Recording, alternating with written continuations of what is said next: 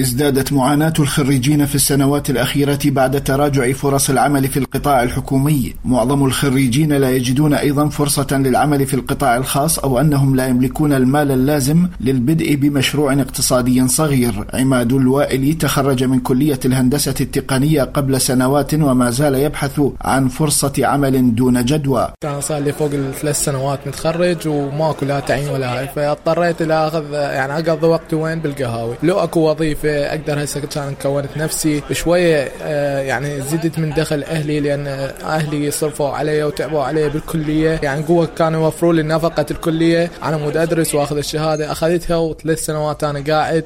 يمضي عماد جل وقته دون عمل نافع، بالمقهى من 4 إلى 5 ساعات بين العصر والليل معظم اوقات يقضي هناك.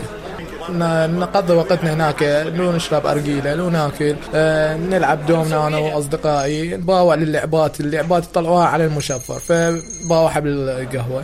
قبل أسابيع نظم العشرات من الخريجين تظاهرة للمطالبة بفرص العمل. يعني راتبه بالبرلمان 40 مليون 45 مليون وخريج يعني حاصل على شهادة البكالوريوس كل شو ماكو.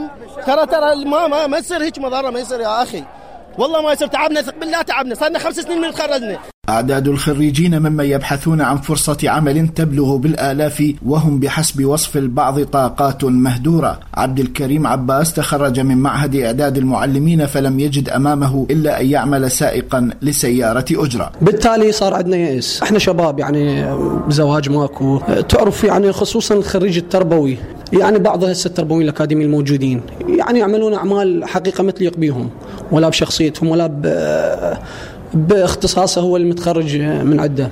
وما زال الاقتصاد العراقي قائما على واردات النفط دون أن تشرع الحكومات المتعاقبة في بناء قطاع اقتصادي متعدد الموارد يمكن أن يستوعب الخريجين والطاقات العاملة الأخرى. لإذاعة العراق الحر، مصطفى عبد الواحد، كربلاء.